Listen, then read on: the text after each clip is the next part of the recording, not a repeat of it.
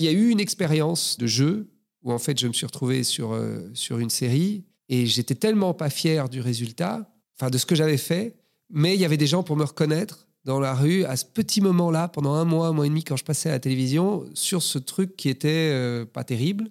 Et je me suis dit, en fait, jamais de ma vie, je veux me retrouver dans la situation de ne pas être fier de quelque chose que je propose, ou alors d'en assumer les échecs pleinement moi-même.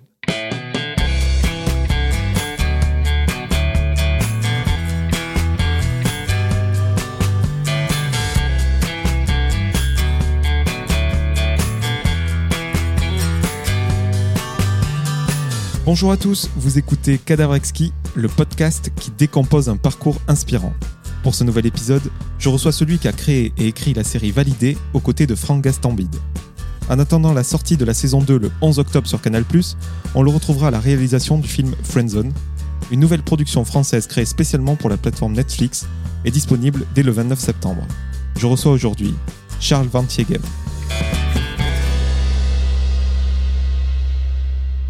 Salut Charles, Hello comment vas-tu? Eh ben écoute, ça va pas mal. Merci de participer au podcast Cadavre Exquis, donc ce nom que j'ai emprunté à ce jeu littéraire inventé par les surréalistes en 1925, Ouais. mais qui est surtout connu pour sa version graphique, avec les dessins où quelqu'un dessine quelque chose, on plie, l'autre collaborateur ne voit pas pa- la partie précédente, je, je ne sais pas si tu connais, mais pour moi c'était une belle métaphore pour euh, montrer qu'une personnalité était composée d'éléments disparates de plusieurs moments euh, d'un parcours de vie, Exactement. et qui donne une image euh, uniforme que, que l'on connaît aujourd'hui.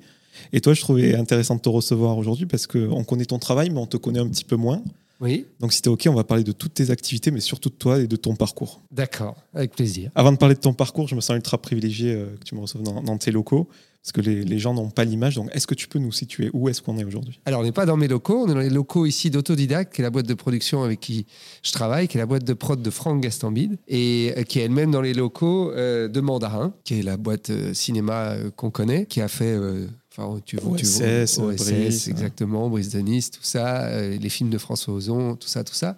Et ici, on est, on est là, on a écrit les deux saisons de, de Validé, les deux, les deux premières saisons, avec euh, tous les, les, les- les post-it qui ont été décrochés, mais voilà, on est là. Aussi des paniers de basket, des petits jeux vidéo. Ouais, un, un baby-foot, euh, euh, voilà, des petits canapés où on peut faire de temps en temps une petite sieste quand même, une grande table dans laquelle on se mettait tous autour pour faire avancer les intrigues, tout ça, quoi. Ouais, je renvoie à la vidéo de, de Combini où on, on voit vos, vos locaux, Voilà, c'était là. qui est, qui est super bien faite. Donc, déjà, on va partir de, de la jeunesse vraiment, de, de ton existence, pas professionnelle vraiment, euh, ta, ta naissance. Où est-ce que tu es né ou, Mais peut-être même où est-ce que tu as grandi? Alors, je suis né à Bruxelles. Je suis né à Bruxelles, j'ai grandi à Bruxelles.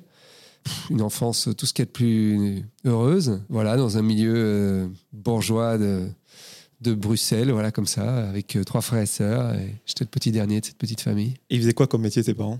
Euh, mon père était euh, homme d'affaires. Il avait une société qui fabriquait des tapis, principalement. Après, il a fait des petites choses, mais c'était surtout ça. Et ma mère était mère au foyer. Donc tu as grandi dans un modèle d'entrepreneur, si je peux dire? Exactement. Mon père était entrepreneur, mon grand-père était entrepreneur, mon arrière-grand-père était entrepreneur. Et ça remonte à 1700, je sais pas quoi, où ça faisait de la dentelle à Bruges. euh, voilà. Donc c'est vraiment, euh, pour le coup, euh, famille de commerce, quoi. Et comment tu te situais dans l'environnement familial, ce qui faisait t'intéresser, où il y avait quand même un accès à, la culture et tu voyais que ça te plaisait un, petit peu plus? Oui, mes parents étaient très axés sur la culture. Ils, ils- achetaient beaucoup d'art et ils allaient beaucoup au théâtre. Mon père était un passionné de cinéma. Il écrivait beaucoup, il, il lisait énormément. Et donc, il, je le voyais adorer le cinéma. Il adorait les westerns américains. Il, il- vraiment, c'était un grand passionné de cinéma. Donc, tout ça, ça a toujours été très présent euh, chez moi. Et moi, j'ai commencé aussi très, très jeune. euh, on avait Canal Plus et je regardais film sur film sur film sur film depuis tout petit, quoi. Tu te souviens d'un premier choc culturel où vraiment tu t'es dit waouh? Un choc culturel en, en cinéma? Ouais, ou même une BD, un- Euh, une série. Non, euh, quelque chose qui, dont c'est marrant parce que c'est même pas du cinéma. Je me souviens de- des inconnus très fort. Les inconnus, ils ont, ils ont un peu changé ma vie parce que euh, j'ai vu des, des hommes s'amuser, s'amuser juste, prendre avec beaucoup de, de dérision tout ce qui se faisait dans le monde et j'ai trouvé ça absolument génial. Donc j'ai adoré. Il y a Rocky aussi qui a vachement euh, influencé ma petite jeunesse. Je me souviens que voilà que ces, ces films de, de- parcours initiatique où où les gens s'accomplissent à travers le sport, à travers des idéaux, tout ça, c'était quelque chose qui m'avait beaucoup parlé. Le cercle des poètes disparus. Euh, un film s'appelle Pump Up the Volume Ah oui, avec, euh, avec Christian Slater. Ouais. qui était un film qui parle de radio et, donc cette voix qui porte dans ce, il avait, euh, il réveille les consciences dans son lycée. Ça m'avait marqué parce que je m'étais dit tiens, finalement en racontant des histoires, en ayant un point de vue, on peut réveiller les gens, les faire les faire bouger. C'est une histoire d'ado, hein, mais je me souviens que ça m'avait marqué. J'avais eu même un peu envie de faire de la radio à ce moment-là. Mais euh, voilà, ça, c'est des, j'ai des souvenirs de, ces choses-là qui m'ont, voilà, ça m'a, ça m'a fait de l'effet. C'est justement là où je voulais en, venir. Tu, l'as cultivé comment cet attrait euh, pour la culture? Euh... Tu as fait du théâtre, tu as commencé à. J'ai fait de l'impro d'abord. Quand j'avais 12 ans, j'ai commencé par faire de l'impro. Et ça, c'était vraiment très, très intéressant. Apprendre à inclure tout, euh, tout le monde, toujours être euh, ouvert à l'improvisation. Parce qu'on ne dit pas non à l'improvisation, on doit dire oui. Donc, n'importe quoi, on, apprend à ouvrir, à, déconstruire tout ce qu'on connaît, à vraiment accueillir les histoires, les autres, les différences, les trucs. C'est super. Puis après, j'ai fait de l'art dramatique à l'école, euh, où j'ai monté mes propres spectacles. Et là, j'ai commencé à avoir des professeurs qui m'ont dit Tiens, au fond, ça se passe pas trop mal, tu as l'air d'être euh, intéressé par la chose. Et donc, voilà, ça a mis une petite graine dans ma tête qui est restée un peu, qui n'était pas encore, j'avais pas encore la conviction profonde que ça allait m'emmener quelque part. Euh, d'ailleurs, en sortant de, l'école, j'ai plutôt été vers une école de commerce. J'ai commencé à me dire, je vais faire comme tout le monde, et puis je, vais vendre des chaussures ou, des, ou, un truc comme ça. Mais, mais je me suis vite rendu compte que c'était c'était pas trop ce que je ce qui allait me rendre T'étais quel genre euh, d'élève? T'avais quel caractère? Parce que t'as dit que tu faisais de l'impro, pourtant t'as pas l'air d'être la personne la plus exubérante. Non, non, et pourtant je peux t'assurer que j'ai une tête de boy scout, mais je je, suis plutôt quelqu'un qui est. Je suis un, gros hédoniste, donc j'aime vraiment beaucoup la vie et j'aime beaucoup euh, m'amuser, rencontrer des gens euh, qui sont très différents de moi. j'ai eu d'ailleurs des des petites amies dans ma vie qui venaient de tous les milieux, qui avaient toutes les personnalités, des amis également qui, qui venaient un peu de, de, tout. J'ai beaucoup voyagé, donc pour le coup, j'ai plutôt un, voilà, une personnalité qui s'intéresse à tout et à tout le monde. Quoi. Tu disais que tu t'es lassé de, de l'école de commerce. C'est à ce moment-là que tu as, as, fait le cours Florent? Ouais. J'avais, en fait, je faisais des cauchemars atroces. Euh, je, j'étais très malheureux. Je, je me voyais vraiment pas continuer dans cette voie-là. Et je, je souffrais du fait, j'arrivais dans les salles de cours et je voyais qu'on essayait de m'abreuver de choses sans me demander mon avis. Je, disais, je ne vais pas passer cinq ans à écouter euh, les gens me dire ce que je dois connaître. C'est pas possible. Je veux que ce soit une expérience. Puis en plus, j'avais ce besoin de, de, m'exprimer et ce goût amer de ne pas avoir été au bout de, de cette recherche artistique. Et donc, je me suis dit, je vais essayer euh, les cours Florent, je vais partir et on va voir ce que ça donne. J'ai fait un petit stage. J'étais pas sûr de moi, mais j'ai compris qu'il y avait au moins une voie dans laquelle j'allais pouvoir être en quête de quelque chose. Et donc, je, suis parti pour ça, pour expérimenter et me dire bon, je suis sûr de rien. J'avais pas la vocation. Hein. J'étais pas en train de me dire c'est sûr, machin. Pas du tout pour ça. Euh, je l'ai eu après moi. L'espèce de vraie révélation sur ce que je devais faire de ma vie, il est venu plus tard. Mais à ce moment-là, j'avais au moins envie d'aller dans cette direction. Je me dis, il y a quelque chose à l'intérieur de ça qui va m'amener, c'était une, comme une intuition, vers un, voilà, une sorte de, de place. Quoi.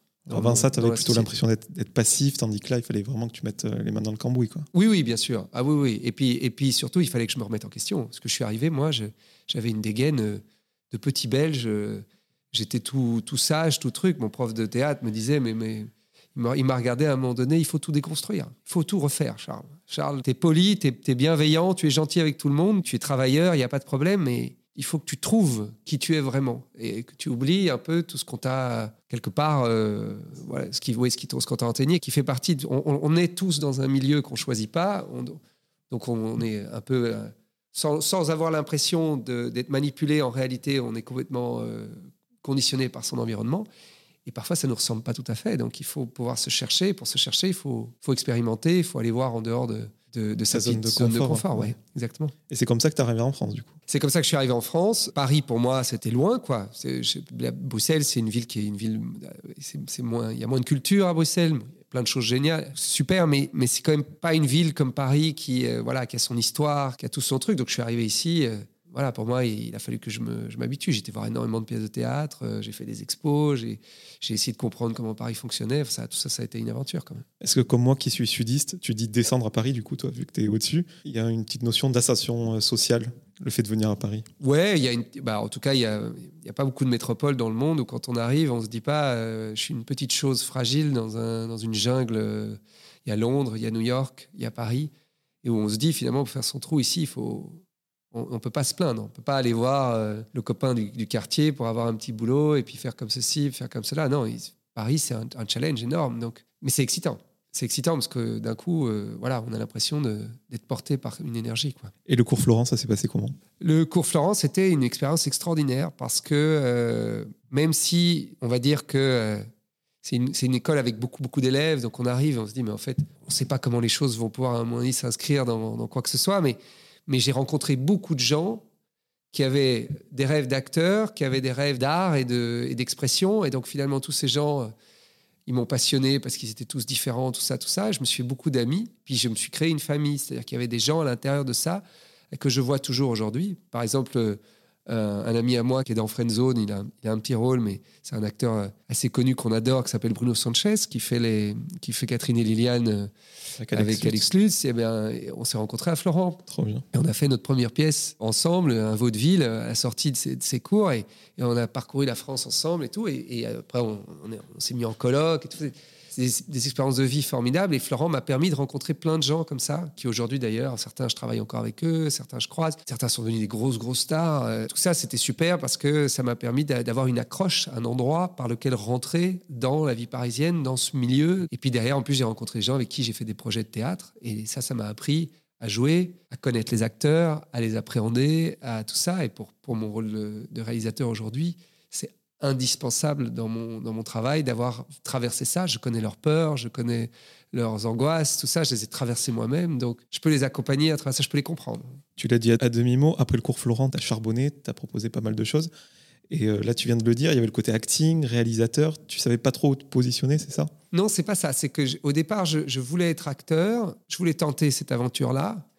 Il fallait que je l'essaye. J'ai compris en le faisant petit à petit que je ne fascinerais pas à la hauteur de ce que je pouvais espérer. C'est un truc très fort avec soi-même. Hein. C'est un peu bizarre de, dire ça, mais c'est, c'est, je me suis dit en fait, parce que je suis d'abord très exigeant avec moi-même, mais je me suis dit, je ne vais pas pouvoir faire les œuvres que je veux, ça je l'ai senti. Et en plus, je, sentais une frustration énorme de dépendre du regard des autres. Ce n'était pas quelque chose qui me convenait. Un acteur, il se met au service d'une œuvre et il se met dans les mains d'un réalisateur, d'un scénariste, et tout ça, il, dépend de tout ça pour briller. Il a, il a un besoin très très fort de conquérir les cœurs. Tout ça, c'est quelque chose qui me manquait. Je l'ai senti petit à petit en faisant, même si je me suis beaucoup amusé euh, à jouer et tout ça. J'ai senti que j'aurais pas cette force-là et que c'était pas ma place. Par contre, à côté, comme je commençais à écrire et que j'écrivais pour la télévision des sketchs, des sketchs tout le temps et des trucs, je comprenais que là, par contre, il y avait il y avait une, zone d'épanouissement qui me convenait beaucoup plus, euh, avec le rêve d'aller beaucoup plus loin. Je ne savais pas encore comment j'allais, m'organiser pour pouvoir faire des, choses un peu plus, avec plus d'envergure. Mais en fait, c'était plus ça. Et, puis, il y a eu une expérience de, de, jeu où, en fait, je me suis retrouvé sur, euh, sur une série et j'étais tellement pas fier du résultat, enfin, de ce que j'avais fait, mais il y avait des gens pour me reconnaître dans la rue à ce petit moment-là, pendant un mois, un mois et demi, quand je passais à la télévision, sur ce truc qui était euh, pas terrible et je me suis dit, en fait, jamais de ma vie, je ne veux, je, veux me retrouver dans la situation de ne pas être fier de quelque chose que je propose, ou alors d'en assumer les échecs pleinement moi-même. C'est-à-dire l'idée que euh, euh, si c'est nul, c'est de ma faute. Si c'est bien, c'est de ma faute. Mais jamais de me dire, en fait, je suis... Euh, voilà. Et ça, c'est peut-être parce que j'ai une obsession du contrôle, ou je ne sais pas. Il y, y, a en tout cas ce truc, j'aime J'aime avoir euh, porté sur mes épaules les responsabilités des projets que j'engage. Et donc il y avait ça, et, bon, évidemment, le plaisir que j'ai toujours eu de raconter des histoires, de mettre les gens en lumière. Je suis beaucoup plus heureux quand je mets les gens en lumière que quand euh, moi, je, je, me fous sous les projecteurs. Donc ça, je l'ai très vite senti aussi, c'est être au service d'une œuvre, être au service des acteurs qui la défendent. Enfin, tout ça, c'est des choses qui me stimulent, qui me rendent heureux, fier, qui stimule mon imagination, qui me permettent d'être euh, d'être meilleur. Enfin, tout ça, voilà. Ça m'a vite éloigné du simple rôle de l'acteur que j'avais moi. Parce qu'après, il y a des, acteurs, quand ils sont bons, ils prennent l'envergure qui leur permet d'être eux aussi partie très prenante de l'œuvre artistique. C'est ça qui va les épanouir le plus, c'est ça qu'ils cherchent tous. C'est pas juste de venir jouer une, une, fois de temps en temps ici ou là, c'est ils cherchent à avoir suffisamment d'impact sur un film pour pouvoir y apporter toutes leurs dimensions. Et ça, ça c'est l'épanouissement euh, chez un acteur, c'est la quête, quoi. C'est d'arriver euh, et d'être euh, d'être porteur du projet presque autant que le réal. Et, ça, c'est formidable. Mais encore, encore faut-il avoir réussir à faire ce trou-là. tout le monde ne peut pas le faire. Tout le monde ne peut pas le faire. C'est super intéressant en tout cas. Tu parlais de cette expérience euh, malheureuse, et au contraire, est-ce qu'il y en a eu une qui t'a conforté dans l'idée d'être euh, voilà, celui qui assume les responsabilités, qui va raconter les histoires? J'ai réalisé mes premiers pilotes. Donc euh, ça, c'est... En fait, j'ai écrit une série que j'ai réussi à faire produire avec des aides et des trucs et des machins. C'était des pilotes qui étaient destinés à Canal+, d'ailleurs, à l'époque. Dedans, il y avait Alex Lutz qui était venu très gentiment jouer, Bruno Sanchez aussi. on avait fait tout un truc. Et ça s'était très bien passé. Et c'était un très beau produit. Malheureusement, il n'avait pas trouvé sa place dans la grille euh, des programmes. En plus, il était un peu difficile à produire. Mais ça s'était bien passé. J'étais très fier de ce projet. Et, et surtout, euh, voilà, il y avait eu beaucoup d'acteurs à, diriger. Il y avait une très belle direction artistique. Tout ça m'avait rendu très heureux.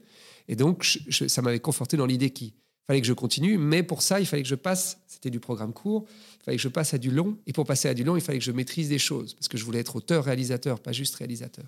Et donc j'ai fait une école de scénario et j'ai décidé d'être suffisamment patient pour petit à petit acquérir l'expérience d'arriver sur un plateau. Ensuite, après, j'ai co-réalisé une série euh, pour OCS. La bouse? Exactement. Et Avec un générique de Guidré avec un générique. Tout à fait. Je vois que tu, souviens, tu, sais, tu, connais bien le truc. Ouais, ouais, Guidré, qui, m'a, qui est une copine hein, et qui a très gentiment euh, accepté de faire le, générique, euh, qui est un générique super d'ailleurs. Voilà, et donc après, il y a eu ça. Ça aussi, ça a été une expérience parce que série avec peu de moyens et donc très très difficile à mettre en œuvre. Beaucoup beaucoup de choses à, encaisser parce que voilà. en tout cas, par exemple, ce qui est marrant, c'est que mes pilotes m'ont donné la certitude qu'il fallait que je continue à faire ça. La première série que j'ai faite, par contre, elle m'a donné une autre certitude. C'est euh, la série La Bouse, c'est qu'il fallait que euh, fallait se donner les moyens de bien faire les choses pour ne pas avoir de frustration. C'est-à-dire que j'ai réalisé en, faisant ça à quel point il y avait le nerf de la guerre, c'était aussi de travailler avec les, les, bons intervenants dans les bonnes conditions, les trucs pour justement pouvoir délivrer des projets dont on est fier, quoi, en gros. Les gens qui m'écoutent, ils aiment bien connaître euh, les, établissements par lesquels les invités sont passés. Toi, c'était Conservatoire européen d'écriture audiovisuelle, c'est ça? J'ai fait, j'ai fait, j'ai fait un stage au Conservatoire d'écriture audiovisuelle qui était très très intéressant. Surtout pour une chose, c'est que on était en atelier, c'est-à-dire qu'il y a plein d'autres scénaristes, et en fait, c'est une bonne manière de se confronter aux autres scénaristes et de se positionner. C'est tellement abstrait ce qu'on fait tellement difficile de savoir. C'est pas comme les, métiers où il y a un diplôme. Un diplôme, tout le monde sait, tu as bac plus 7, ok, tu es bac plus 7, tu vas être mis dans la liste au, gars qui est bac plus 7, puis le bac plus 6, il est juste en dessous de toi, puis le bac plus 5, il est en dessous de ça. Bon, voilà. Scénariste, c'est compliqué. Donc, d'aller se, frotter aux autres, d'être dans des ateliers où tout le monde doit donner des idées, tout le monde doit travailler, c'est super. Et donc, ça te permet de te, de te dire, ok, j'ai une légitimité, je dois continuer, parce qu'il faut toujours chercher des encouragements pour pouvoir se dire, ok, je J'avance, j'avance, j'avance, ça va finir par payer, quoi, en gros. Et ça, c'était vachement bien, plus des profs super qui nous donnaient plein de super conseils. Mais j'avoue que quand même, j'ai beaucoup plus appris en faisant, parce que les méthodes, euh, elles existent. Elles existent, mais elles sont un, peu théoriques pour qu'on puisse euh, juste prendre un papier et faire le, le, voilà, le, manuel du bon scénariste et puis suivre les points les uns derrière les autres. Et ça vaut dans tous les domaines, je pense. Oui, oui, bien sûr. Que s'est-il passé euh, pour toi après l'expérience de, de, la bouse? Alors après l'expérience de la bouse, d'abord j'ai mis un peu de temps à m'en remettre parce que tournage euh, extrêmement euh, difficile. il faut savoir qu'il y a des minutes utiles par jour de tournage. Et quand on a moins de moyens, on doit tourner plus de minutes utiles par jour. Et ces minutes utiles par jour, c'est ce qu'il va y avoir après à, l'écran. Et quand il faut tourner beaucoup, il faut cavaler toute la journée. Quand il faut cavaler toute la journée, toutes les équipes sont épuisées. Quand toutes les équipes sont épuisées, ils t'en veulent un peu. Et bon, tout ça, c'est difficile. C'était une expérience extraordinaire et les équipes ont été super et, tout ça, mais c'est vrai que c'est euh, pour un, premier bain, quand on te jette là-dedans et que tu dois te prendre tout dans la tête, que tu n'as pas toutes les réponses, que tu n'as pas encore tous les automatismes et tout, c'est un truc. Donc je sors de la bouse un peu exténué, fier, mais fier du produit, tout ça, mais exténué. J'écrivais pendant ce temps-là et un peu avant aussi déjà une partie de Friendzone qui était déjà en cours dans ma tête. Et à ce moment-là, quand je sors, je mets un peu de temps donc, pour me remettre et Gilles de Verdière et Franck Gastambide. Donc Gilles de Verdière qui est le producteur de Mandarin Télévision ici, et Franck Gastambide euh, qui travaille avec Mandarin main dans la main depuis très longtemps, euh, sont venus me, proposer d'encadrer l'atelier d'écriture de Validé. Voilà. Donc Validé, faut-il présenter euh, la série? Bon, sait-on jamais. La première série à parler de rap en France, qui raconte l'histoire d'un jeune rappeur talentueux épaulé par ses deux amis d'enfance qui se retrouve du jour au lendemain validé par une des stars du milieu. Seulement, euh, voilà, ça va se transformer en une sorte de rivalité euh, un peu malsaine. Je pense que c'est pas trop mal fichu. Oui, un peu ça, oui, tout à fait. Et justement, comment euh, Franck et, et- et Gilles sont venus te démarcher et pourquoi? Alors, Franck, lui, il n'avait jamais fait de série avant, donc il n'avait pas de contact de scénariste de série. Donc, il a remis la- la- cette recherche. cette recherche, c'était euh, Gilles Devellière qui l'a faite. J'avais, moi, proposé beaucoup de séries à Gilles, déjà, et on avait essayé de travailler ensemble, de les faire arriver. Il me connaissait dans le travail. Il avait vu, euh, évidemment, euh, la bouse aussi. Et donc, il s'est dit que je pouvais être une bonne personnalité pour être le lien entre Franck, la production, les auteurs, et que je pouvais être un- quelqu'un qui pouvait suivre le projet de- de- du début jusqu'à la fin. Parce que, évidemment, Franck est showrunner, auteur, mais c'est un personnage très pris, avec beaucoup de, de projets autour de lui. Il est très demandé. euh, et donc, de temps en temps, il, a besoin de, de quelqu'un pour l'épauler un peu euh, et, faire le lien sur le projet, ce, ce que Gilles pensait que je pouvais bien faire. Donc, je me suis lancé. On a commencé à travailler, on a commencé à créer la série. J'ai engagé des auteurs euh, que j'ai été démarcher et on a créé donc la série. Il y avait, euh, au départ, il y avait Xavier Lacaille et Giulio Caligari qui ont participé à la création. Puis Giulio, lui, il est parti assez vite dans le processus et Nicolas Lacarrière nous a rejoints et on a euh, écrit la saison 1, tous ensemble, euh, avec évidemment Franck euh, en chef. Quand tu dis que tu t'occupes du liant, c'est ton titre de directeur de collection qui veut ça? Oui, le- Tu es garant du, du ton et de l'unité de. oui de l'unité, oui. Ouais, ça. je, je prends la responsabilité de la dramaturgie. Donc, c'est à, à moi de, de, de construire l'architecture et, de la- et de la proposer. Et derrière, si ça convient pas, évidemment, Franck me retoque. Mais euh, c'est-à-dire que on est parfois auteurs tous ensemble et on cherche des tas d'idées ensemble et, et on, et voilà, on est parfois dialoguistes tous ensemble, tout le monde dialogue et, et tout ça. Mais le- la dramaturgie, s'il y a des endroits où ça coince, c'est ma responsabilité. Donc je, dois inviter les gens à chercher dans des directions pour qu'on puisse résoudre des nœuds qui nous permettent de faire avancer l'histoire. Et si je suis pas bon, eh ben Franck il me dit c'est pas bien et je, re- je, re- je repars dans mon coin et je, et je recherche des solutions. Mais ça c'est voilà, ça a été euh, ça a été ma grande responsabilité. Après pour le reste, le plaisir d'écrire, on se partage tous les tâches, mais mais celui de la dramaturgie et de- et d'avoir une série qui se tient de bout en bout et, et où euh, Cliff arrive au bon moment dans les et voilà et où il faut respecter une certaine catharsis. Ça c'est c'est quelque chose euh, qui m'a vraiment empêché de dormir beaucoup. Ouais, parce qu'il y a l'histoire, il y a les cliffs, mais il y a aussi la, la, la constance dans la psychologie des, des personnages, enfin, Exactement, la oui. cohérence. Enfin, c'est un beau Oui. monstre, quoi. Oui, c'est c'est beaucoup de travail, ça c'est sûr. Donc Franck, je crois que c'est lui qui a eu l'idée euh, il y a de ça quelques années. Est-ce qu'il est venu avec euh, voilà une trame bien précise euh, ou il s'est juste dit je, je vais faire une série sur le rap et voilà tout- tous les sujets étaient, étaient ouverts? Alors, il y a, évidemment, la première intention, c'est de faire la première série sur le rap en France. Il y avait un, un document sur lequel il y avait cette envie d'un un newcomer dans le rap qui est en rivalité avec un, un type qui est un peu plus euh, en place. Ça, c'était l'idée au départ. Et là, il y avait cette idée qu'il est sa petite, son petit crew de copains, parce que Franck avait la référence d'Entourage et de Gomorrah. Au départ, c'était plus Entourage et Gomorrah. Après, c'est devenu un peu plus Gomorrah et Entourage. Il y a eu un petit, un petit shift parce qu'on s'est rendu compte que le réalisme était tellement important et que le milieu était tellement complexe qu'on n'allait pas pouvoir euh, faire un truc trop léger, quoi. Que ça allait, ça allait être lourd. C'était obligé. Euh, et ça, on s'en est rendu compte en créant. Mais oui, donc Franck, il avait cette- ce, ce- ce désir-là. Et puis après, nous, on- tous ensemble, on a créé la série. Et on- là, on a rajouté évidemment plein d'ingrédients, quoi. Donc quand on a l'équipe, les locaux, l'argent, les bases de l'histoire, comment ça se passe? C'est voilà, on se met autour de la table et on commence les post-it. Ouais, exactement. Exactement. On, on a d'abord une, une première. euh, d'abord, c'est la Bible. D'abord, on, on crée une Bible. Créer une Bible, il faut que tous les personnages soient définis. euh, Il faut que tous les, les personnages soient bien, bien décrits. Il faut que toutes les arches soient extrêmement complètes. Il faut qu'on sache exactement où on va, les étapes, les trucs, les machins. Une fois qu'on a ça, on attaque l'écriture des épisodes. Alors ici, on, on les faisait trois par trois, en l'occurrence. On sait tout ce qu'on doit raconter et on, va diviser toutes les histoires en toutes petites parties avec euh, ce qu'on appelle un fil à fil, avec des, des, qui sont des, des- c'est des voilà, des points importants qui, qui font avancer l'histoire et donc voilà, on essaye de, de, de créer tout ça. C'est comme un puzzle quoi. Tout doit s'imbriquer. et- Enfin bon, alors avec les cliffs, on sait quels sont les cliffs qu'on aura. On décide d'ailleurs de ça avant, les cliffs qu'on aura à la fin de chaque épisode. Bon, c'est très difficile à expliquer, donc c'est pour ça que je suis peut-être pas hyper clair, mais en gros, c'est. C'est euh, bien d'avoir le langage que vous utilisez. Ouais. En gros, voilà, c'est, c'est, on, on sait plus ou moins plein de choses, et alors il y a plein de fois où tout tombe par terre, quoi. Donc en fait, euh, et on réinvente en, en faisant. C'est, c'est très organique quand même.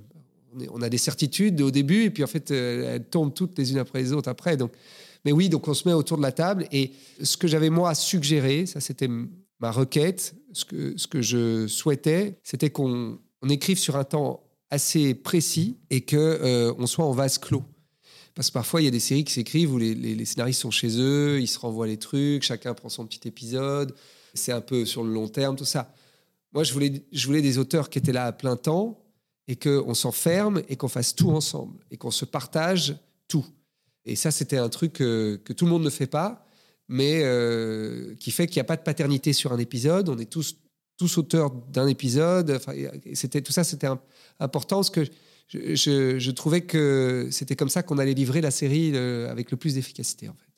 Du coup, pendant ces moments de brainstorming, il y a beaucoup d'idées qui fusent, des bonnes comme des mauvaises. Tu voulais un temps très court pour être un maximum efficace et puis prendre le temps de digérer et de revenir le lendemain avec euh, un avis plus frais sur, le- sur toute euh, proposition. Oui, peut-être, mais c'était surtout, euh, c'était surtout le fait que les responsabilités sont. C'est-à-dire que les gens peuvent pas fuir leurs responsabilités. Ils peuvent pas dire tiens, j'ai travaillé, je t'envoie un texte. Non, on travaille ensemble autour Ben de la non. table. Si c'est pas bien, on, dit, on prend nos cerveaux tous les trois là et on résout le problème. Et si c'est pas bien, je t'explique aussi en direct pourquoi c'est pas bien. Et donc, si tu as encore deux heures à travailler, tu peux, tu peux changer les, les trucs. Et c'était pareil pour moi. Si, on était ici, si Franck venait pour travailler euh, une après-midi, que je, lui parlais d'une idée qu'on avait et tout, et qu'il me disait non, elle est éclatée, eh ben, euh, on, était là, on était et s'il nous restait trois heures, on continuait. Et donc en fait, on perdait jamais de temps. On n'était jamais à dire bon, ben on va résoudre ce problème vendredi quand on a, pris un rendez-vous euh, pour qu'on se retrouve de nouveau. Non, c'était toujours un flux tendu. Et, et- et d'ailleurs, parfois, juste une idée, une idée toute bête. Et hop, il y avait, y avait quelqu'un qui passait, enfin, Franck, Franck passait par là. Je disais, tiens, ça, ça t'intéresse? Il me disait oui, il me disait non. Boum, on pouvait continuer à travailler. Ouais. Et il y avait quelque chose euh, là-dedans qui fait qu'on n'a jamais perdu de temps. Et on sentait tout. Et même, et même c'était marrant parce que d'être ici tout le temps, par exemple, il y avait, il y avait des, des acteurs de la série qui étaient aussi, par exemple, Moussa Mansali, qui était aussi le directeur artistique musical de la saison 1. Quand de temps en temps, il passait, et lui, il connaît super bien le milieu du rap. Et donc, de temps en temps, on pouvait lui poser une question et dire Tiens, euh, chut, euh, parce qu'on était ici, parce Ouais. qu'on pouvait de raison, on n'était pas tout seul chez soi avec son ordi à regarder sur Google. Et on disait Tiens, si le mec il est dans telle situation, euh, dans un concert showcase et tout, qu'est-ce qu'il ferait? Il dirait, bah là, il, il- il commanderait une bouteille, et puis euh, il y aurait une fille qui viendrait à sa table, et puis il y aurait ceci, il y aurait cela. Et on avait le, le contexte d'un coup. Quoi. Voilà, et ça nous aidait à avancer très, très vite. On de toute façon, on a toujours demandé autour de nous tout. On a, moi, moi je- tu peux bien l'imaginer, je viens de ma petite Belgique, euh, donc c'était super d'être au cœur du truc de la machine, parce que on avait des intervenants de rap qui passaient ici, ils savaient qu'ils allaient toujours nous trouver. euh, il y avait, voilà, euh, et donc ça, c'était super. C'est exactement là où, là où je voulais en venir, connaissant Franck, pas personnellement bien sûr. J'imagine qu'il était soucieux de, de livrer quelque chose de, de très réaliste. Est-ce qu'il s'est pas dem- demandé s'il avait la légitimité de faire un- une série sur le rap, vu que ça avait jamais été fait Enfin, tous la batterie d'auteurs, est-ce que vous avez ressenti ça ou non parce que vous le côtoyez le milieu de plus ou Non, moins après Franck, il est totalement de, du milieu, quoi. C'est euh, pour le coup, il, il a grandi dans le rap, il a réalisé des clips de rap, il a, il était copain avec tous les, les- gars de la mafia Cafri, euh, la, la mafia Cafri. Il avait pour moi toute la légitimité et encore plus parce qu'il avait un pied dans le cinéma et un pied dans le rap. Moi, ça n'a jamais été mon rôle d'avoir de la légitimité. Au contraire, moi, le pas que j'ai de l'extérieur, il me permet de regarder la dramaturgie comme n'importe quelle histoire, sans me laisser influencer par ce que je voudrais du rap. Par exemple, quelqu'un qui aime trop le rap, s'il vient et qui s'occupe de la dramaturgie, il va avoir envie de mettre tout ce qu'il aime du rap. Ouais, ouais, bien sûr. Sauf qu'il faut pouvoir sacrifier des choses. Et, et la dramaturgie passe avant tout le reste, malgré tout. Et donc, bon, moi, ma légitimité, on peut me la critiquer, je m'en fous complètement. C'est-à-dire, je suis pas là pour ça. Et en plus, j'avais des consultants qui avaient toute la légitimité du monde, à qui je pouvais poser des questions. Donc, si à un moment donné, j'étais à côté, voilà. Au début, je savais pas les dialoguer, euh, les épisodes. J'étais vraiment nul. D'ailleurs, c'était Franck qui faisait tous les final touch. Puis après, petit à petit, à force de d'écouter, d'écouter, d'écouter, d'écouter, d'avoir que des rappeurs autour de moi, d'avoir que des trucs, des machins, trucs. Bon, j'ai commencé à avoir le, le phrasé et je, et je pouvais sortir les trucs. Mais concrètement, moi, je m'en fous. C'était pas mon obsession. J'avais pas à être le- à la légitimité. Et comme d'ailleurs, voilà. Mais et en plus, il y avait Nicolas Lacarrière aussi, qui lui, pour le coup, même chose, grandi dans le rap, enfance en banlieue, euh, gros connaisseur de, rap, gros fan de Rof. Voilà. Et lui aussi, pareil, il n'y avait pas de problème, il était là. Donc la légitimité, elle se, voilà, je pense qu'elle se pose pas. Il y en a des gens qui, j'ai entendu vite fait des gens qui, qui ont essayé de critiquer un peu, mais franchement, Bon, il y en a toujours. hein. exactement. Je crois que c'est Mandarin qui, qui produisait. Est-ce que voilà, ils vous ont fait des retours, les Hadj comme vous les appelez? Euh, putain, comment tu savais ça? C'est dans, le truc combiné. Ça m'a beaucoup fait Euh, moi, je, les- moi, je les appelle pas comme ça, tu sais. Ouais, mais ils les appellent comme ça quand, quand la porte est fermée, Ouais. j'ai bien vu. Exactement. Non, euh, ici, ils ont fait des retours. Oui, oui. Gilles Deverdière, Eric et Nicolas Meyer ont bien entendu toujours euh, lu les textes, fait des retours. Euh, Il y a un accompagnement de développement toujours avec les productions. Et ici, ils sont très, très forts pour ça. C'est un, vrai plaisir de travailler avec eux aussi pour ça, parce qu'ils ils ont une, vraie lecture des, des- histoires et, et- les retours sont toujours extrêmement éclairants et permettent de, de faire avancer Schmidblick. Ils mettent le doigt sur des choses parfois que qu'on voit pas parce qu'on est le nez dans les histoires, c'est compliqué. Donc ouais, ils, ils nous ont, ils nous ont aidés avec, avec eux aussi une, une méconnaissance du milieu du rap, mais une connaissance de la dramaturgie, ce qui est le plus important. Et euh, tu parlais des, des influences de entourage, donc moi j'ai associé ça au format 30 minutes, parce que c'est pas très répandu euh, en série. Gomorrah, bon, ça paraît évident, parce que les rappeurs font des chansons euh, avec des, des extraits de, de Gomorrah, ça fait partie de, de leur culture. Est-ce que vous êtes inspiré d'un film de référence comme 8 Mile, ou même en série télé, je crois qu'il y a Empire, Atlanta? Est-ce que vous avez regardé de ce côté-là aussi? On a tout regardé. Ouais. Euh, moi, j'ai tout regardé, euh, euh, notamment parce qu'on ne voulait pas faire la même chose. Atlanta, euh, pff, tellement un ovni, je pense que ça nous a pas inspiré des masses. Empire, c'est tout ce qu'on voulait pas faire. Le côté business, Ouais. euh, un peu bling-bling et tout, ça nous a... Non. Ce qui a été le plus important... pour- À 8 Mile, il y avait des choses quand même. Il y avait des choses sur les difficultés de ce gamin, de se faire respecter, tout ça, machin, le- les gens qui sont contre lui, le- les, les événements dans, La dans- famille. dans- dans le film, voilà, la famille, tout ça, c'était bien. Euh, mais il y avait surtout l'envie de raconter une, fratrie, enfin, une sorte de petite famille comme dans Entourage, avec nos, nos trois personnages principaux et tout. On avait envie de cet élan-là, du côté euh, rêve, du côté euh, vivre son rêve avec ses potes, tout ça. Donc ça, c'était très important. Et Gomorrah, la voyoucratie, c'était quelque chose qu'on voulait aussi mettre. Et on aimait bien le côté très brut de, de Gomorrah, le côté euh, voilà, réaliste, euh, voilà, comme ça. Et donc ça, c'était oui, ça, c'était vraiment les influences. Vous saviez que la série euh, allait être regardée. Il y a une phrase de Franck qu'il a dit dans une interview qui m'a qui m'a bien marqué. Il a dit, je cite, que tu l'aimes ou que tu ne l'aimes pas, Validé, c'est la première série qui va parler de rap en France. Que tu l'aimes ou que tu l'aimes pas, tu vas la regarder. Oui. Vous saviez qu'il allait avoir cette, cette attente? Alors, c'est-à-dire que pour le coup, je pense que cette phrase s'adressait à tous les fans de rap. Mais ce qui nous a fait plaisir, c'est que ça a été au-delà de ça, en fait. Moi, j'ai des, des copines de ma mère qui m'ont dit qu'il avait regardé. Donc, ça m'a fait rire parce que ça a intéressé les vieux euh, aussi, ça a intéressé euh, les gens qui n'aimaient pas le rap. L'histoire a, a touché sur son universalité et ça, c'était chouette. Maintenant, c'est vrai que je pense qu'il n'y a pas un mec qui aime le rap qui n'a pas eu la curiosité d'aller mater au moins les trois premiers épisodes. Et puis après, il s'est laissé prendre ou pas. Peut-être qu'il a détesté, il a arrêté. Mais, mais en tout cas, euh, ce qui était sûr, c'est que oui, euh, personne s'était frotté vraiment au rap euh, comme ça dans une série française. Donc c'était sûr que les gens avaient, allaient avoir la, la curiosité. Vous pensiez vraiment que ça allait toucher qu'un public de niche, donc à savoir les acteurs du, du milieu du rap? On n'a jamais aucune certitude quand Ouais. on, on propose quelque chose. On a en tout cas toujours l'angoisse que ça plaise pas. Même, même quand on écrit, c'est dur. Mais moi, j'ai eu allez, une certitude, c'est quand Franck, on était en vacances ensemble, on parlait de la- déjà de la saison 2 d'ailleurs, et il, et il m'a montré les premiers ours de la saison, de la saison 1. J'ai vu ces trois gamins, Clément Attic, euh, Brahim et, et William. Je me suis vraiment dit, euh, les gens vont les aimer. J'ai eu un truc où je me suis dit, cette magie-là, parce que pour le même prix, vous écrivez une bonne série, les scénarios sont bons, mais les acteurs, la sauce prend pas, la magie prend pas, l'alchimie prend pas. On n'a pas envie de les regarder, on n'a pas envie de les aimer, on n'a pas envie d'être leurs potes. Ça, c'était quelque chose qui, pour le coup, on avait tout fait pour que dans les scénarios, y la matière pour que ces gens-là aient l'air de, s'aimer, de vivre, d'avoir des émotions et tout.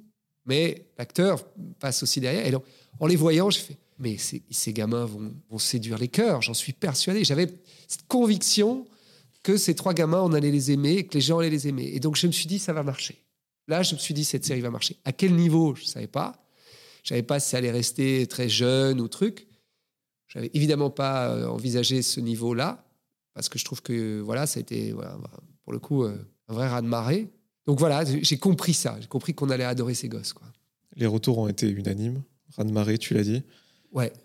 je pense qu'il fallait plus chercher les gens qui aimaient pas que ceux qui, qui aimaient. La, série a été elle-même validée quoi, par, par le milieu. Par le milieu, absolument. Ouais, ouais. Que ce soit les rappeurs, les, les gens en label, euh, tout le monde. quoi. Je pense que les gens ont vu que, entre autres, euh, ça c'est, on peut, on peut adorer ou aimer ou un peu aimer. Il n'y a pas de faute de sincérité dans cette série. Elle se veut pas à un autre endroit que ce que voilà, et elle, est très sincère et ça, ça marche. Pour moi, ça marche toujours. Mais ce qui marche, c'est que tu parlais de voyoucratie. C'est vrai que quand on parle de rap, on pense, euh, notre imaginaire euh, collectif pense voilà, à la voyoucratie, un peu les, les rixes dans les cités. Mais il y a des domaines sur lesquels on n'attend pas du tout. Tout ce qui se passe avec la famille, les coulisses d'une maison de disques. C'est super intéressant. Quoi. Comment vous avez réussi cet équilibre? Ben, en fait, Il y avait un dosage à avoir, je pense. Oui, il y avait un dosage. Et je vais te dire, c'était plus une histoire de. Euh, je sais pas. Écoute, je pense que ça s'est en ça s'est mélangé assez naturellement. Et dès qu'on était un peu trop euh, sur la musique, on disait ben, venez, on va venir un peu spicer tout ça avec, euh, avec des événements un peu plus extérieurs. Et en même temps, parfois, on mélangeait les deux. Parfois, les deux étaient, étaient mélangés. Donc, euh, en fait, je trouve que c'est un peu la formule magique de la série. Je pense qu'il il y a peu de milieux, il y a peu de choses où l'artistique se, se, frotte à, à, la voyocratie. Comme ça, il y a, ça rendait le truc un peu unique. Mais on s'est même pas posé la question, tiens, il y a trop ou il n'y a pas assez. C'est venu assez naturellement. naturellement. Ouais. Tu parlais de l'alchimie qu'il y avait entre les trois acteurs principaux. Tu savais que ces gamins, on, allait les aimer. Je, crois que Franck a même eu un coup de cœur pour Attic, alors qu'il savait pas super bien jouer la, comédie au début, qu'il avait vachement coaché. Est-ce que toi, en tant que scénariste, bon, j'imagine que la, la, série était écrite quand vous les avez castés, en les voyant, tu as, eu envie de réécrire quelques trucs qui pouvaient coller à leur personnalité? Ah, on a, on a réécrit, tout à fait. Apache, par exemple, ce, nom est venu après que l'acteur ait été choisi. C'était pas avant. Euh, Apache, euh, c'est en voyant sa dégaine euh, d'Indien, un peu comme ça, tu vois, on s'est dit, ça, ça, va, ça va être bien, il est guyanais, euh, enfin, il est d'origine guyanaise, donc c'est. Il y, a, ce, truc, et donc tout de suite, l'imagerie de ça, bah, ça, on a rajouté au texte, par exemple. Brahim, voilà, y a, après, il y a eu des lectures avec les acteurs aussi, où on a modifié évidemment les textes, parce qu'on les met dans leur bouche. Euh, on rajoute parfois des petites vannes, parce qu'on sent que c'est vers ça qu'ils vont. Mais toute l'imagerie à, page, c'est venu quand on a choisi l'acteur. Je trouve ça fou de, réécrire euh, le scénario, euh, enfin une partie du moins. Je vois ça comme un peu un château de cartes. On pourrait croire que tu changes juste une ligne, mais en vrai, ça a une incidence sur, oui, sur le reste. Ce que, oui, mais le, ça peut avoir une incidence mais ce genre de choses, ça va. C'est un peu plus de la déco. C'est de la peinture, quoi. C'est comment, comme voilà, c'est les options de la voiture. Mais bouger quelque chose, c'est plus là où ça peut être beaucoup plus compliqué. C'est par exemple un acteur qui est pas disponible deux jours. Et là, on te dit, il pourra pas être là pour ces deux scènes. Là, ça peut devenir une catastrophe. Parce que là, à un moment donné, un acteur qui peut pas exprimer une intention, si c'est quelqu'un d'autre qui doit l'exprimer, ça peut tout changer. Et donc ça, c'est ça, c'est vraiment l'horreur. C'est beaucoup plus ça qu'une une galère. Et, et, moi qui suis le, le, directeur de collection, si, ces galères-là, c'est moi qu'on appelle en catastrophe et qui doit débarquer et dit bon voilà, on a on a un tel qui est pas là pour ta ta taf, il faut changer, comment on fait, comment on gère quoi. Où est-ce qu'on met l'information capitale qui était dite ce jour-là dans ça ça c'est ça c'est cauchemar. Est-ce qu'il y a une scène que tu as écrite, que tu as trouvée euh, vraiment, euh, peut-être tu t'y attendais pas, même euh, particulièrement réussie à l'image? Peut-être une scène où tu misais pas spécialement dessus et quand tu l'as vue une fois réalisée, tu t'es dit putain, mais elle claque quoi. Il y a un moment où ils se font un câlin tous les trois. Leur vie, elle est belle, ils, vont, ils vont signer en maison de disques, ils sont contents, ils se font un câlin. On l'avait écrit vraiment, tu sais, c'est ce moment où tu fais juste la didascalie, tu l'écris comme ça. Tu l'écris parce que voilà, ça fait, ça fait partie du truc, ils se prennent dans les bras, tout ça, machin, c'est une bonne sortie de scène, ciao. Et puis après, tu te rends compte que c'est un moment de catharsis. C'est-à-dire que tu te rends compte qu'en fait, tu viens de passer trois ou quatre épisodes avec des personnages et puis ils ont ce moment-là ensemble. Ils se rendent compte que ça libère une émotion énorme. Tu dis, c'est marrant. Je l'avais pas forcément vu arriver autant que ça, ce moment de catharsis. Je savais qu'on on savait qu'il fallait mettre des moments comme ça de, de, trucs. Puis un autre moment aussi que j'adore, mais qui est complètement improvisé pour le coup, qu'on n'a pas du tout écrit, c'est euh, dans la, saison 1, euh, Brahim et, et Ati qui ils, blaguent sur, euh, sur les meufs et, ta mère, elle me kiffe. Je sais pas si tu vois ce moment. Ouais, ouais. Ta mère, elle me kiffe et les deux se disputent. Et je trouve c'est un moment qui est très, très tendre où on voit vraiment que les deux s'adorent. Et ça, c'est un moment qui m'a fait énormément plaisir, ce qui n'est pas dans le scénario. Et quand je l'ai découvert, je fais Oh, merci les gars, merci de nous avoir mis ça en plus. On va, on va, tu sais, je, me suis même dit, on va croire que c'est nous, c'est nous qui avons écrit ça, alors que c'est vous qui, qui venez de délivrer. Super. Donc beaucoup de rappeurs ont crédibilisé la série euh, en adhérant immédiatement au projet. euh, Nino, Soprano, La Crime, Coup de. Euh, J'imagine euh, avec la notoriété de Franck, ce qu'il a fait avec ses films, etc. Je vais faire un parallèle avec la série euh, 10% qui galérait pour avoir des acteurs au début. Vous, ça n'a pas été le cas. Où il y a quand même des rappeurs que vous vouliez. Où il y a eu des, il y a eu Ouais. des choses, ouais. Ouais, ouais, il y a eu des choses parce que il y, a, il y a eu euh, saison 2, pas du tout. Saison 1, euh, il y a quand même des rappeurs qui avaient peur de leur image de marque, que de, de, de- de salir leur image, leur image de marque, Ce qui est normal. ce qui est normal. Et donc, euh, ouais, on a vu quand même, voilà, il y a quelques acteurs qui ont, il y a quelques, pardon, rappeurs qui ont, qui ont décliné, je pense. Heureusement, et c'est là où Franck était la bonne personne, heureusement, Franck avait des, des contacts avec eux et, et les connaissait et, et était très respecté, très apprécié. Il a aussi fallu qu'il qu'il leur explique que ça n'allait pas être une comédie. Parce qu'au départ, euh, Franck, il, sortait de, de deux grosses comédies qui avaient cartonné, certes, mais qui n'étaient rien, à- n'avaient rien à voir avec euh, l'univers de Validé. Et donc, il fallait qu'ils disent non, non, on va faire quelque chose de lourd, de, profond, de, fort, de drame. Et comme euh, ça peut te dire qu'ils lisent le scénario, mais ils ne le lisent pas. Donc, tu vois, ils s'en foutent. Donc, donc il, faut, il faut les convaincre verbalement, parce qu'ils ne vont pas aller regarder à quel point c'est bien dans les scénarios. Ils s'en foutent. Ce, que- ce qui était bien, c'est que tu avais ces rappeurs, mais il y a aussi euh, les médias qui, euh, qui les accueillent. Cyril, Combini, Ouais, euh, Fred, Fred Mussa. Fred ouais, qui, été- qui est consultant. hein, sur la Qui est consultant. Ouais, C'était le consultant principal sur la saison 1. Vous vouliez vraiment ancrer la série aujourd'hui, quoi. C'était marqueur euh, très fort. Oui, et, pour nous, ça, ça, ça a aug- augmenté complètement la, tension. C'est-à-dire que quand les gens savent, si tu, fais une, tu mets une fausse émission, les gens, avant qu'ils comprennent l'intensité des choses, parce que c'est pas connu pour eux, donc ils disent ok, c'est une émission, elle est vue par combien de personnes, qu'est-ce que ça a comme impact dans les médias, ils peuvent pas savoir. D'un coup, tu es chez Hanouna. Tout le monde sait que s'il se passe un truc chez Hanouna le lendemain, la France entière est au courant du truc. Donc en fait, ça augmente les enjeux dramatiques de malade, ça change tout pour nous. Et le fait de savoir que ça allait être possible pendant qu'on écrivait, ça nous exaltait à mort. C'est-à-dire que Franck nous disait, on peut avoir Hanouna, et nous on disait, mais c'est génial, on va pouvoir du coup écrire une scène qui est, qui est 100 fois plus intense. Et ça, c'était très très galvanisant en fait. Donc vous avez dû écrire la, la saison 2 de Valider, j'imagine, avec beaucoup de moins de temps que la saison 1, euh, qui avait eu le temps déjà de germer un petit peu dans la tête de Franck. Vous qui avez bossé dessus, en combien de temps vous l'avez écrite cette, cette saison 2 En neuf mois. Ce qui est euh, des délais très courts pour une série. C'est un délai très court, oui. Mais euh, bizarrement, c'est beaucoup, ça a été beaucoup plus fastidieux la saison 1. Saison 2, on avait pas mal de nos persos, en tout cas, et, euh, et on a eu une idée assez précise de ce qu'on voulait faire. Et quand, quand on a eu cette idée, après, les choses se sont assez vite mises, mais on avait une bonne technique de travail. On s'est de nouveau enfermé, on a de nouveau fait tout le truc. On a eu beaucoup de chance parce que on a terminé le travail d'atelier d'écriture, donc là où il faut tous les cerveaux dans la même pièce, juste avant le premier confinement. Et derrière, du coup, on a pu travailler dans nos coins pendant le confinement un peu encore pour terminer, mais vraiment fignoler la fin. Mais oui, oui, en neuf mois, on a, on a, on a craché la série. À date, il y a une bonne annonce qui est sortie. Qu'est-ce que tu peux nous, nous dire sur cette saison 2 Écoute, je peux vous dire que c'est une saison qui, qui va traiter des conséquences de la saison 1, évidemment, mais aussi euh, qui va parler d'une nouvelle artiste, qui est une femme, qui va arriver avec euh, des enjeux complètement différents que ceux d'Apache en saison 1, qui va avoir une, approche du milieu du rap complètement différente, qui va nous montrer euh, une autre réalité à l'intérieur de ce milieu. C'est une femme au milieu de beaucoup d'hommes. C'est euh, voilà, et c'est aussi comment se reconstruire pour nos, autres personnages quand on a vécu la saison 1, pour ne pas spoiler. Dans, dans la saison 1, il y avait des femmes, je pense au, au rôle de, de Sabrina, voilà, qui dirigent, qui encadrent, qui, qui insufflent quelque chose, mais qui n'étaient pas euh, actrices. Là, vraiment, il va y avoir le premier rôle, ça va être une rappeuse, un petit peu un pied de nez euh, à ce milieu qui est décrit trop souvent comme euh, sexiste, alors qu'on voit de plus en plus que c'est que c'est pas le cas.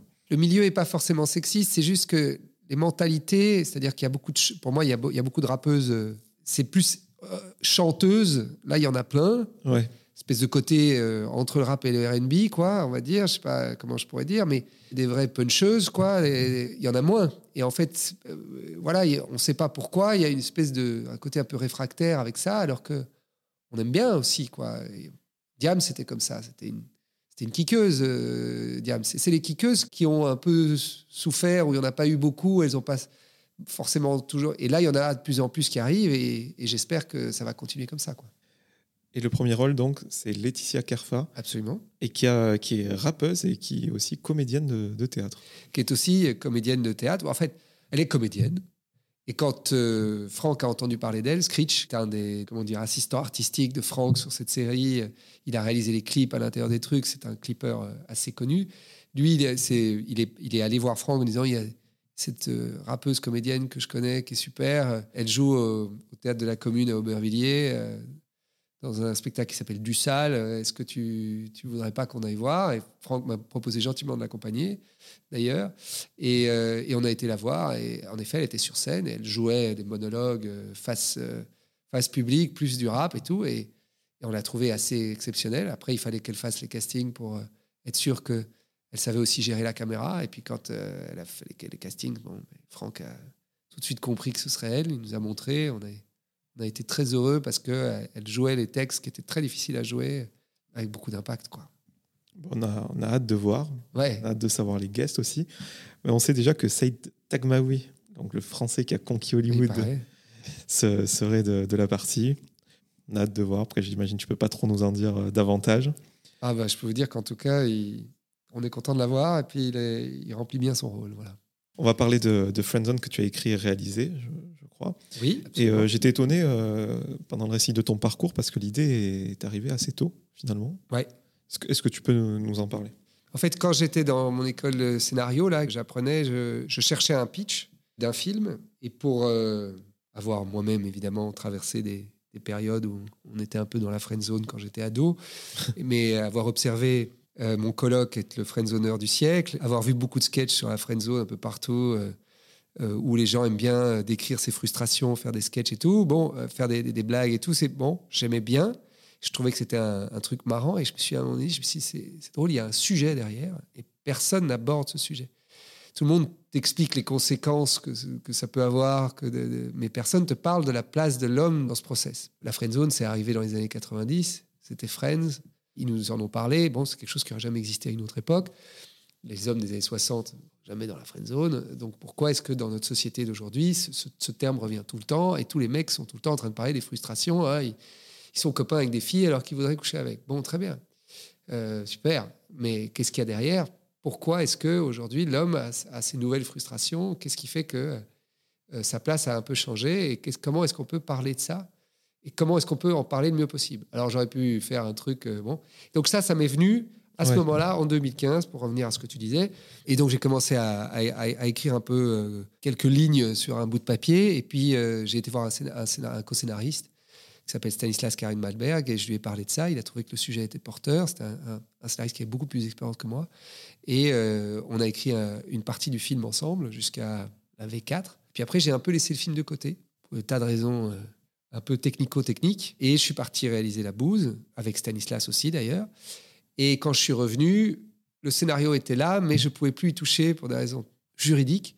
Et donc, j'ai dû un peu le laisser de, côté et je me suis lancé dans euh, Valider. Valider. Puis Valider a été cette énorme aventure qui m'a, qui m'a pris. Et puis derrière, après, le scénario, je l'ai récupéré.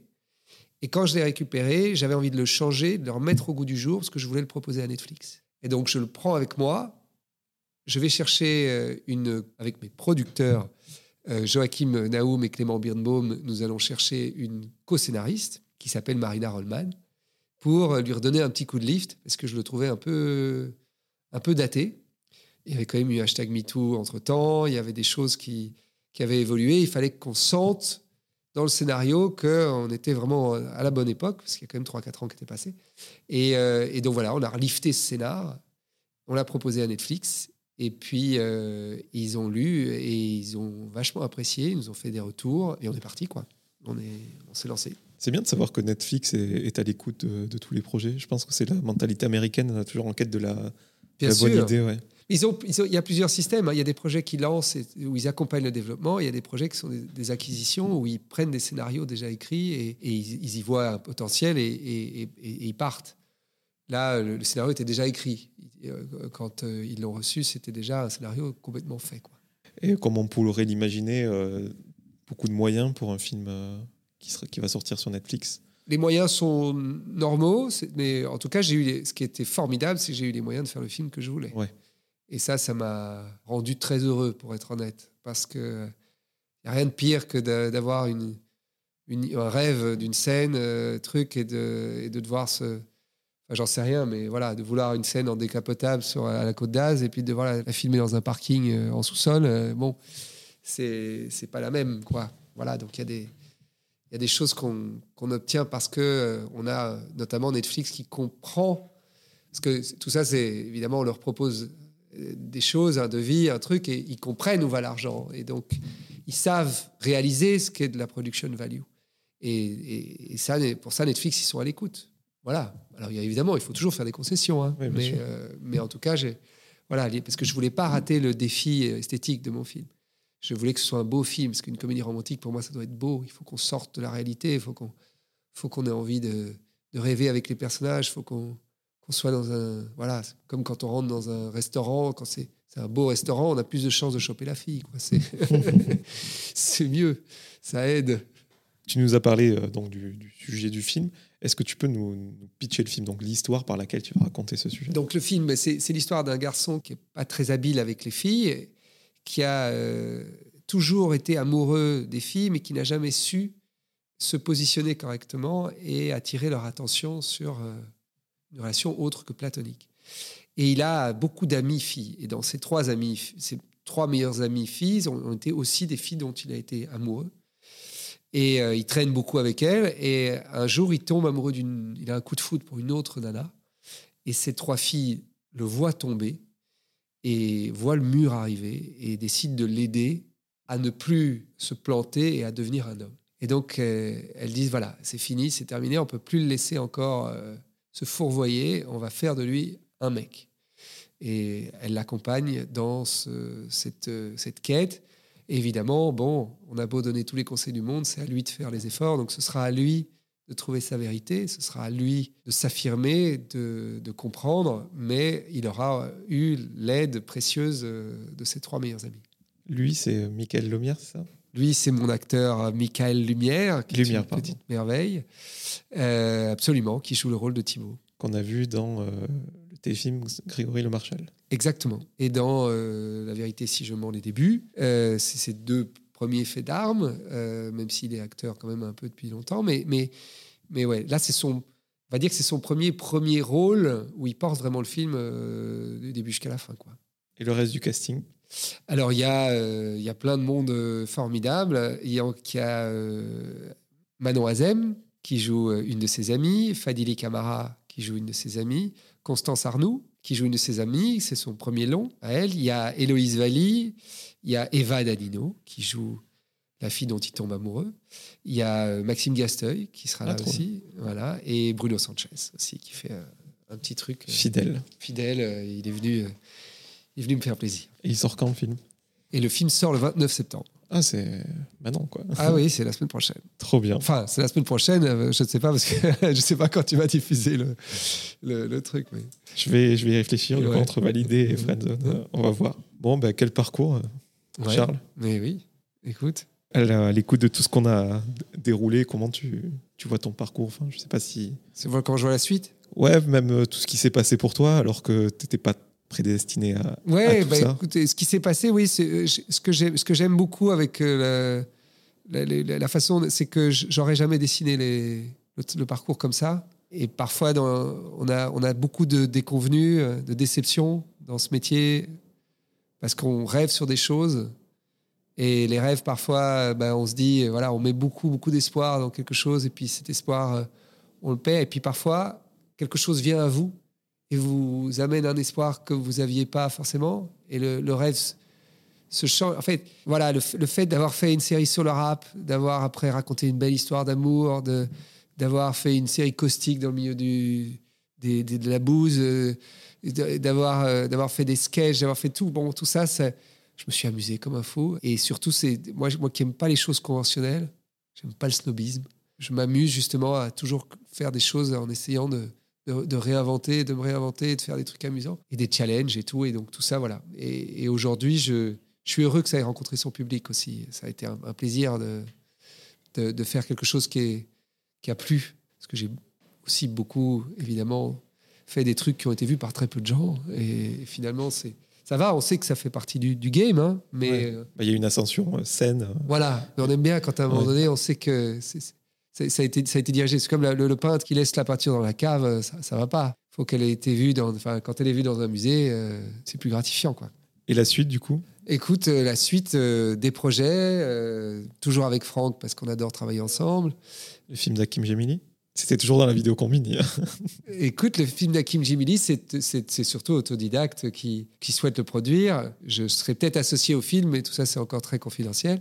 Mais, euh, mais en tout cas, je, voilà, moi, je m'entends très bien avec Hakim. Euh, Les choses euh, continuent, mais tout ça, c'est encore euh, Ouais. en, en l'état de projet. Sans nous donner de nom, tu vas repartir sur un film, une oui, série. oui. Bah, déjà, on va voir aussi comment Friendzone fonctionne, voir un peu euh, si ces personnages rencontrent leur public, si, on a, si les gens ont envie de les retrouver, on verra. Sinon, avec Netflix, ça s'est très bien passé, donc euh, j'ai quelques pitchs à leur proposer dans l'espoir qu'on continue notre collaboration. Et, euh, et voilà, il y a un gros film d'action avec Franck aussi qu'on est en train de, mettre sur papier, quoi. En gros, euh, c'est un peu ça. Et pour terminer cet entretien, quelques petites questions rafales, comme Combini, qui sera le fil rouge de cette. Interview finalement. Vas-y. On a parlé de Validé, forcément. Ton rappeur préféré Euh, cool chaîne. Une anecdote sur Frank Gastambide que l'on ne sait pas. il est capable de manger tout un paquet de brioches avec toute une boîte de Kinder dans les brioches. Et vraiment, hein, tout le paquet, hein, en, en une matinée. Le film que tu aurais aimé écrire en tant que scénariste Le Loup de Wall Street. Comme tu es belge, forcément, ton album préféré de Tintin. Euh, Rackham le Rouge. As-tu une routine matinale incontournable? Euh, absolument. Je me sèche les cheveux et je me mets un peu de crème de jour sur mes cheveux. C'est ridicule. As-tu une peur irrationnelle? Oui, j'ai la. euh, attends, c'est que- une peur irrationnelle? Tu peux ne pas en avoir. hein. Oui, je- je- mais je réfléchis. Euh, oui, je- euh, de la peur irrationnelle, oui, de, de perdre mes dents. As-tu un plaisir coupable qui soit culinaire, une série euh, un, peu, un peu moyenne?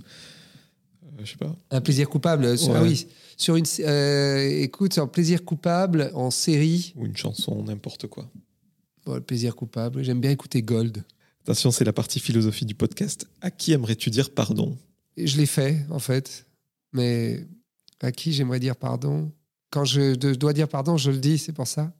Mais disons que je l'ai dit, par exemple, quand j'étais ado, j'ai eu une période où, où j'avais besoin de d'être un peu méchant avec les filles pour m'affirmer. J'ai compris quelque chose à ce moment-là, j'avais 14 ans. Je l'ai compris après quelques temps.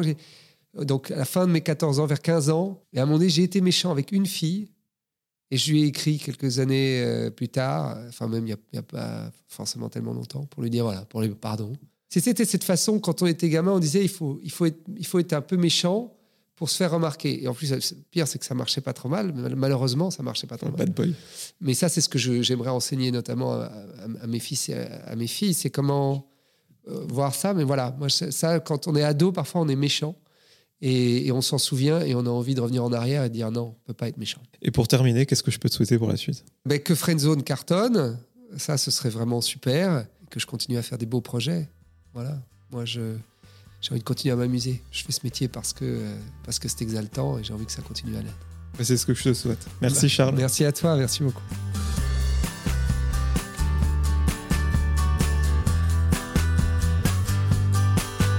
Merci à toutes et à tous d'avoir écouté cet épisode avec Charles Vantiegem. Si vous voulez soutenir le projet, vous pouvez mettre 5 étoiles sur Apple Podcast et vous abonner à Cadavre Exquis sur toutes les plateformes de streaming. Je vous donne rendez-vous très bientôt en compagnie d'un nouvel invité.